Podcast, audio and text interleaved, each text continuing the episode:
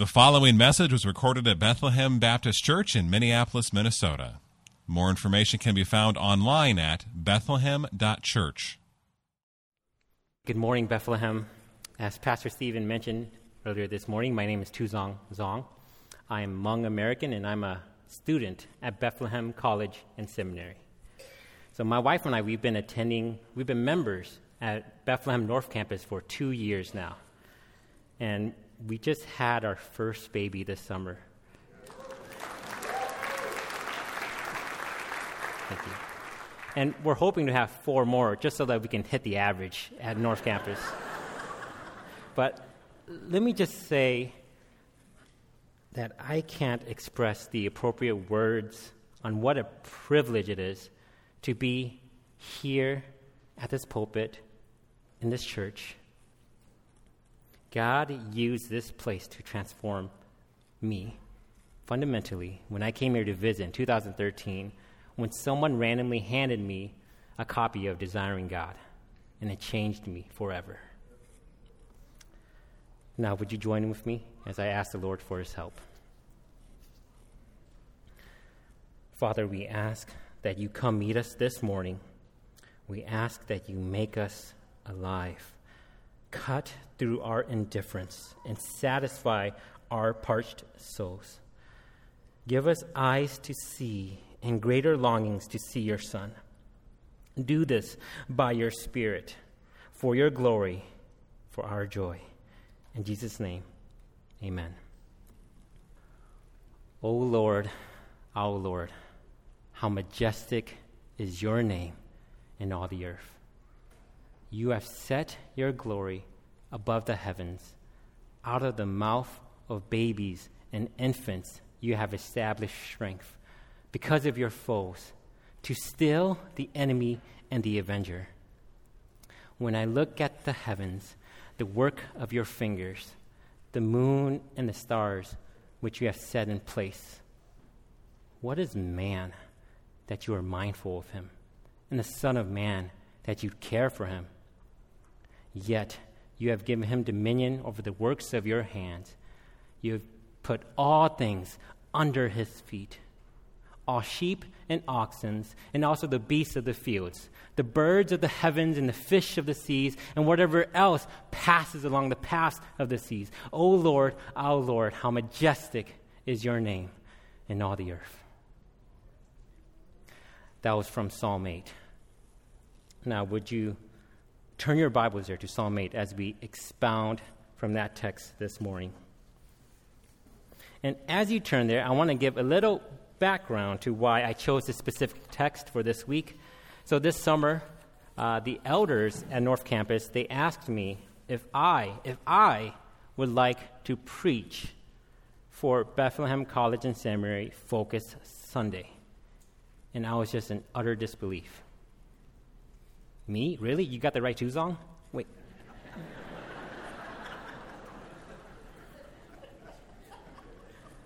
so, I, if, if, you observe me around my peers, I, am timid, I'm shy, I, I, tend to shrink. So, but for whatever reason, I, I didn't say no. And, and, God made it clear to me that the question isn't who is Tuezong? God is saying, Who am I? And God said, I am a God who enjoys using the weak to make much of myself. So, Bethlehem, I come before you, considering myself weak in front of you. And this brings us to Psalm 8. And the message of this psalm is that God delights to reveal his glory in the world by using weak people to do his great work. And there are three specific things that I want us to look at from this psalm. There are three things, and it's very easy it's God's name, God's plan, and the God man. God's name, God's plan, and the God man. So look with me at verse 1 in Psalm 8. It says, O Lord, our Lord, how majestic is your name in all the earth. So, probably the one structural pattern that stands out easily is this first sentence and the last sentence of the song. And it's no mistake. This is what scholars call a, a literary device called inclusio, which is just a fancy word that just think of it like a sandwich. There's a bracket at the beginning and at the end, and there's repetition. Why is it there? Because it's meant to signal to us that this entire psalm is meant to serve this theme God's majestic name in all the earth. Now, the word majesty isn't something that you and I we would use normally every day. I mean, when was the last time you used the word majesty? Other than we, what we just sang earlier. Oh man, that was a majestic burger. Hi, Your Majesty. No, it's, it's, it's a bit archaic. We don't ever use the word majesty. So, to define it, according to most commentators, majesty is a word that draws attention to one's greatness, to one's victories, and to one's rules. So consider with me Exodus chapter 15, verses 6 to 7. This is after the people of Israel crossed the Red Sea and they sung to the Lord, Your right hand, O Lord, glorious in power, your right hand, O Lord, shatters the enemy. In the greatness of your majesty, you overthrow your adversaries. See that he's drawing attention to the Lord's victory and his rule. But who is this Lord? If you look in your Bibles in verse 1, notice that there are two different Lords in verse 1. The first word, Lord, is all capitalized, and the second one only has a capital L. Well, this is because these are two different words in the Hebrew. The first one, with all caps, is the translation of God's personal name, Yahweh. This is the name that God took to himself and put down in the text. When Moses goes to the Lord in the prospect of having to go to Pharaoh, Moses says, who shall I say sent me? And God responds, I am sent you. Say to, to the people, I am sent me. In Exodus 3:14. So God made himself known by name. And his name signifies the essence of who he is. So, so God is essentially saying that I am God. I am self existent. I am your God. I am the covenant God of Abraham, Isaac, and Jacob. I alone am God. And then the second word, Lord, is a different word that means in the sense of a king or a master. So, in other words, what David is saying here in verse 1 and in verse 9, oh, Yahweh, our King. How great, how majestic is your name in all the earth. Notice that God's name extends not in all of the earth, but his glory, that is the manifestation of who he is and what he is, extends above the heavens. Notice the contrast between heaven and earth the reference between heaven and earth is meant to signal this, this totality of all of creation. In other words, all heaven and all of earth are proclaiming the very exact same thing Yahweh is great. Now, l- let me put this into perspective. So, Im- imagine a scenario where, where, where we, we put God on trial. Now, again, hypothetical scenario. God can never be put on trial. But imagine a scenario where God is uh, put on trial. And sometimes in a trial, the defense will call people to testify as a character witness.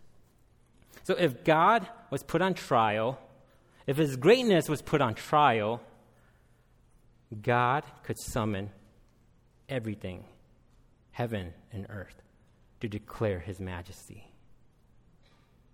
Think about that. But here's the ironic twist when we look at the verses between 1 and 9, David says God's greatness is not seen in dramatic expressions of power, but rather God's greatness is seen when he uses babies to still the enemies, and when he uses weak, insignificant men to rule the world. This is God's plan to make his, to make his majesty known. So look with me at verse 2. So the first thing he says after heralding the greatness of God's majesty in all the earth and above the heavens, in verse 2 it says, Out of the mouth of babies and infants you have established strength because of your foes to still the enemy and the avenger.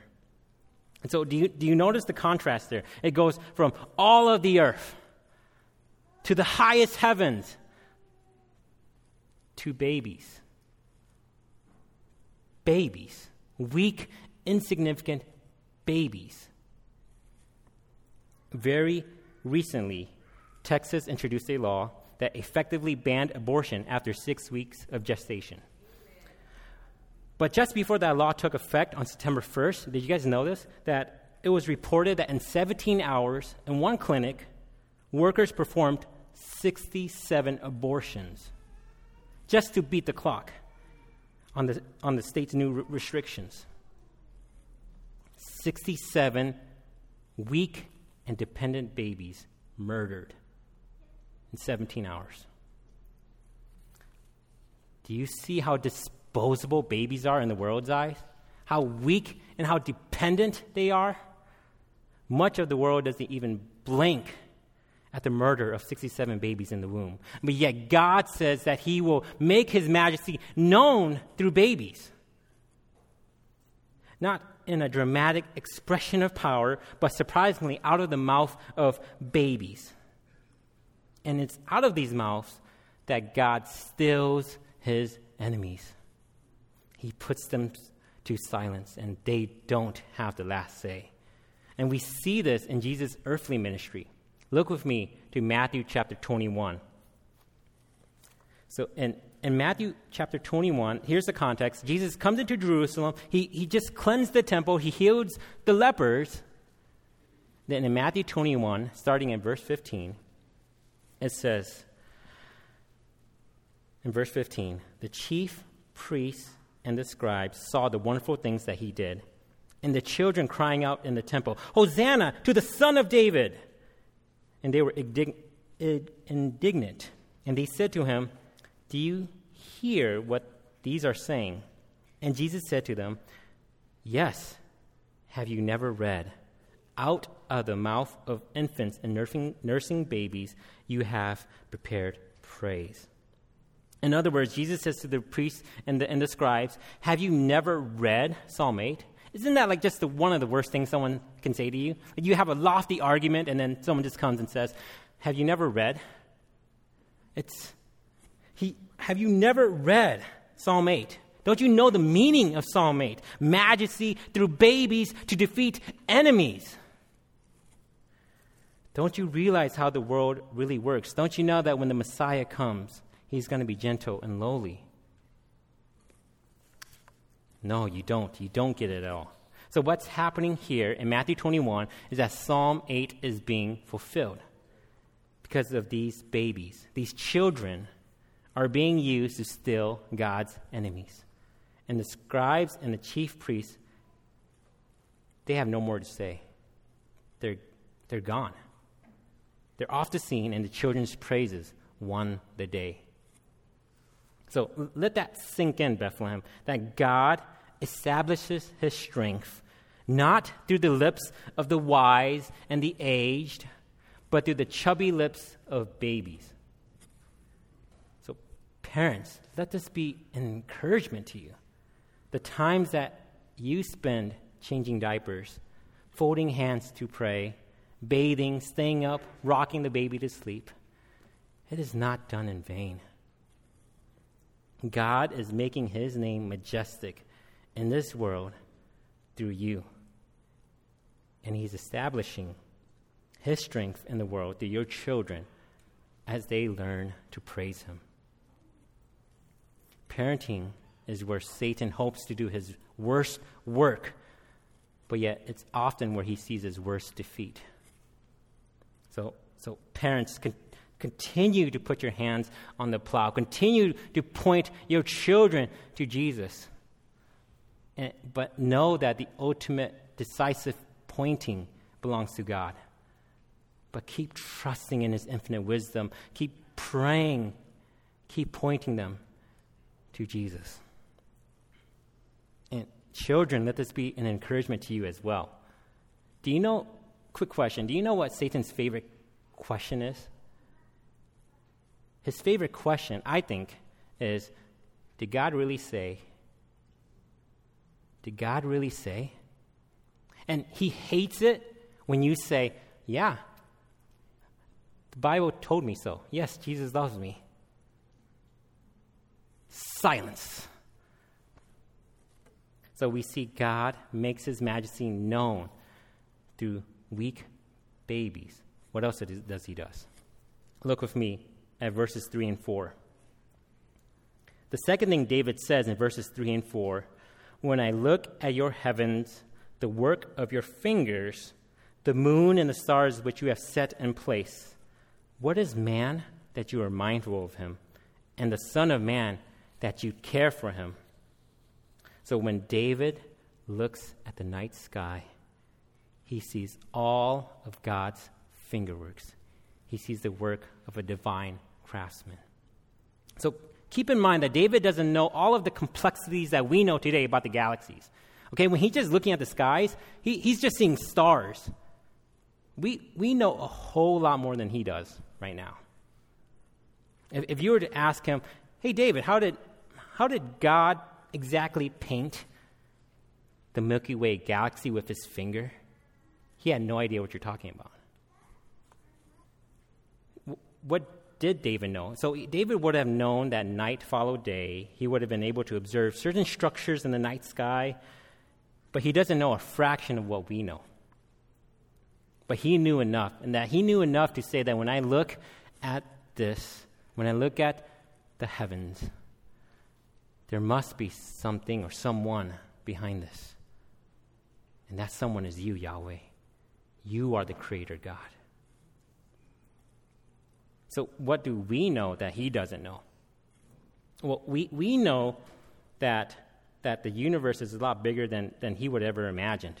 So, consider this. I don't know how accurate this is, but follow along. So, if, if the earth was the size of a grain of sand, the sun will be the size of a billiard ball.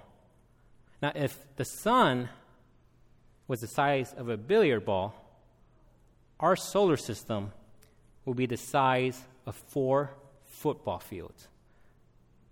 And if our solar system was the size of four football fields, the Milky Way galaxy would still be 28 million miles wide.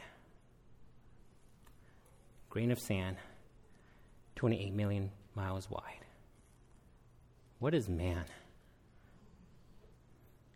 what is God like if the universe is that big? So, no wonder why David starts and ends with God's majesty. And it's no surprise why, why David would ask, What is man that you are mindful of him? Given, given that what I see in all of creation, what are we? That you would even consider us, that you even think about us. So th- this isn't a, a, philosophical question, it's a, it's a cry from the heart. He's saying, What am I to you? Do you even care about me, about little men? What am I to you? And I wonder if we'd ask the same question as well to God. God, do you, do you care? Who am I to you? Then in verses 5 to 7 comes a surprise. David says, Yet, in verse 5, you have made him a little lower than the heavenly beings and crowned him with glory and honor. And then you have given him dominion over the works of your hands. So David is saying that through insignificant men, God rules the world. Weak men, God rules the world through them. And notice that David says that humans are crowned with glory and honor. And I think that this is a reference to Genesis, the first three chapters of Genesis, specifically Genesis chapter 1, verse 26, when God said, Let us make man in our image, in our likeness. He's referencing to that man is made in the image and the likeness of God. That God made mankind distinct from animals and given him dominion over the earth. So don't miss the point here. It, just as God used babies to still the enemies, God uses man to rule his glorious creation. And these are two instances of God's majesty as shown on the earth, and that God delights to use weak things to make much of him. So you're probably wondering okay, why? Why does God enjoy? Why does God delight in using the weak? It's because when God uses the weak, his glory shines forth. Because it's much more obvious that the power is coming from him and not from us. When God uses the weak, it is clear that God is the one who is in control, when God is the one who has the power. This same theme is found in Paul's letter. Consider 1 Corinthians chapter 1 verse 27 to 29. It says, God chose what is foolish in the world to shame the wise. God chose what is weak in the world to shame the strong. God chose what is low and despised in the world, even things that are not, to bring nothing that things are, so that no human being might boast in the presence of God. So, what God wants from us is our weakness. That is, He wants our utter reliance on Him. God wants sincere, childlike faith. He wants trusting praise. He wants us to come to Him with our weakness. And this is good news. Why? Because we're weak. We're weak. However, the bad news is that now many of us recognize that, and not many of us are willing to admit it. One of the ways that the world addresses weaknesses is that when you feel weak, just, just fake it, just pretend it. Fake it till you make it. It worked in high school, but I don't think it's going to work in life, for me at least. Just pretend, put on a good face, just, just self positive thinking. Just, just do it. But yet, Scripture says, recognize your utter dependency and let God's strength flow in you. Now, now, to be clear, being weak doesn't mean we shouldn't pursue excellence. No, not at all. Being weak, on the contrary, means that we shouldn't pursue excellence that's not done in the conscious reliance on God and in the deliberate pursuit of His majestic name. So, yes, pursue excellence, but in your pursuit of excellence, don't forget God. Don't, re- don't forget to rely on Him. And more importantly, do it to the praise of His majestic name. So, let me ask you today, Bethlehem is God calling you to a task that you think you're too inadequate for, that you're too weak to do? Perhaps it's sharing the gospel with your fellow neighbor or your coworker or the person who sits next to you in your classrooms. Is it to endure the loss of a loved one? Is it to talk to the person next to you after service? What is the task that you think that you are too inadequate to do? So, and remember that God isn't looking for your strength. He isn't looking for your natural gifts, but He's inviting you bring your weaknesses to me. Come to me. God wants your reliance. And because his power is made perfect in your weakness. So, thus far, we've seen God's name. His name is Yahweh. And what is his plan? His plan is to make his majesty known through weak babies and insignificant men. So let's move on to verse 6. Okay, what does it mean then, right? So if, if God rules the world with, with babies and, and weak men to have dominion over the earth, what does that even mean? So in verse 6, it says, You have given him dominion over the works of your hands. You put all things under his feet. So, what is dominion exactly? So, again, dominion is a word that we would probably never use. I don't remember the last time I used dominion, other than right now. So, think of dominion as a taking of chaos and bringing order to it that results in, in human flourishing. So, I like to think of of when I come home from my classes and the trash is full and there's, there's a spider that my wife is too scared to kill. Uh, I'm, I'm coming in and I am exercising dominion right there. I'm going to take out the trash. I'm going to kill that spider. I'm bringing order to this chaos. So God says that He gave dominion, us dominion over the works of his hands. But does it look like we have dominion right now? Does man really have dominion?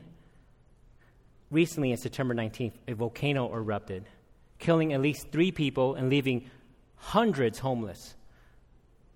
Does that look like dominion to you? Recently in China, uh, an earthquake shook the foundations, leaving hundreds homeless again. Does that look like dominion? And if you haven't noticed, there's a global pandemic that's occurring in the world. Does that look like dominion to you? There's mosquitoes that kills millions through ma- malaria. Does that look like dominion? What does it mean, David, that, that, that God has given man dominion over the works of his hands? What does it mean that all things are under his feet? It sure doesn't look like dominion. So we see things are not quite as they should be because of the fall in Genesis chapter 3. And so the big question is if, if, if God never lies, if God's word is true, so, so when and how would this happen? Because right now, it doesn't look like we're having dominion. I hope you feel that tension. God said we would have dominion, yet there's no dominion. The authors of the New Testament, they address this tension for us. And if you look with me to Hebrews chapter 2, starting in verse 5. In Hebrews chapter 2, at verse 5, it says, For it was not angels God subjected the world to come, of which we are speaking, it has been testified somewhere. What is man that you are mindful of him, and the Son of Man that you care for him? You made him a little lower than the angels, and you crowned him with glory and honor, putting everything in subjection under his feet. So notice that the author of Hebrew quotes from Psalm 8, from verses 4 to 6. Let's keep reading, starting and continue on verse 8. Now, in putting everything in subjection to him, he left nothing out of his control. At present, we do not yet see everything in subjection to him. So, the author of Hebrew, he's drawing to something that's amiss here. That, that we do not yet see everything in subjection to him. Who's him? I think that's a reference to the first Adam we do not see all things under Adam, our representative head. We do not see all things under man's feet. Continuing in verse 9. But we see him, who for a little while was made lower than the angels, namely Jesus, crowned with glory and honor because of the suffering of death, so that by the grace of God he might taste death for everyone. So the first hymn, I believe, is a reference to the first Adam. The second hymn in verse 9 is re- referencing to the second Adam, Christ. And now I, I think the author the author of Hebrews is going with the original intention of Psalm 8. Psalm 8 says that God put all things in subjection under the feet of mankind. But we don't see it that way. We don't see it. But what do we see? We see Him, Christ. Why is this important? So consider with me all the questions that we've been wrestling with thus far. How, how does God deal with evil and suffering? How does God deal with his enemies? Does God even care? What is man that you are mindful of him? I think all of those answers are rightly found in the second Adam, the God man, Jesus Christ. This is the ultimate proof that God cares, that He took on flesh, He dwelt among us. The painter stepped into the painting, and He died on the cross. Why? For our sins. Why? Because He cares. That's the ultimate proof that God cares. And now Jesus is crowned with glory and honor because of the suffering of death, so that by grace that we might that he might taste death for everyone. Christ has come to rectify the mess that man has gotten himself into. And he takes his place, he dies, rises again, and in Christ we will rule forever. In Christ, all things will be under our feet and God will silence his enemies forever, and death will not have the last say. Isn't that amazing? Now, if, if, if there's one thing that I, I, I want us to walk away with, it, it, it's this be in awe of our majestic God. Yes, it's, it's, it's nice to always be seeking after specific points of, of application, which is not a bad thing. But sometimes, if not all the time, the specific point of application is just worship the glorious God, worship the Creator, worship the I Am. So, how, how do we do that? Okay, we, we worship God, but how? I think we do this by beholding Jesus Christ. We, we look to Him. We, we admire Him. We be in awe of Him. Yes, Yahweh is God's name, but He also has another name. Did you know? It's Jesus.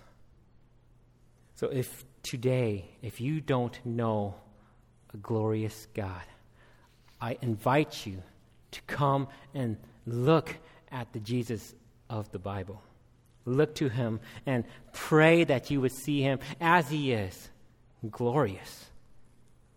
He invites you to come and find rest in him. And this is the Christian life. The gospel isn't for winners, it's, it's for losers. The baptism isn't for the strong, for the winners, it's for losers. It's for the weak. And he invites you to come oh, come to him. So we've seen God's name.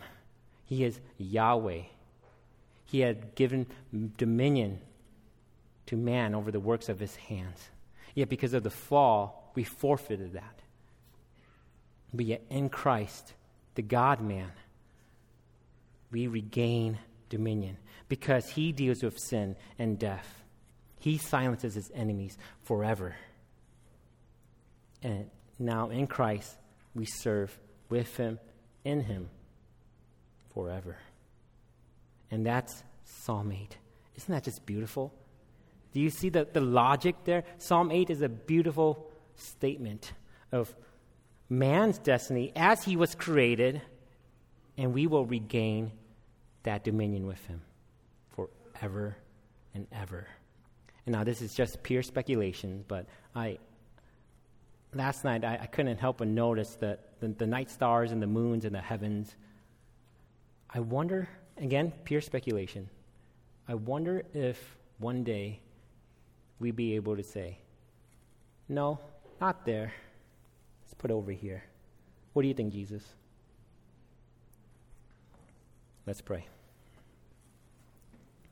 Majestic God, how is it possible that we will fill your mind? You love and care for us so much that you were willing to become a weak and vulnerable baby, all in order to save us.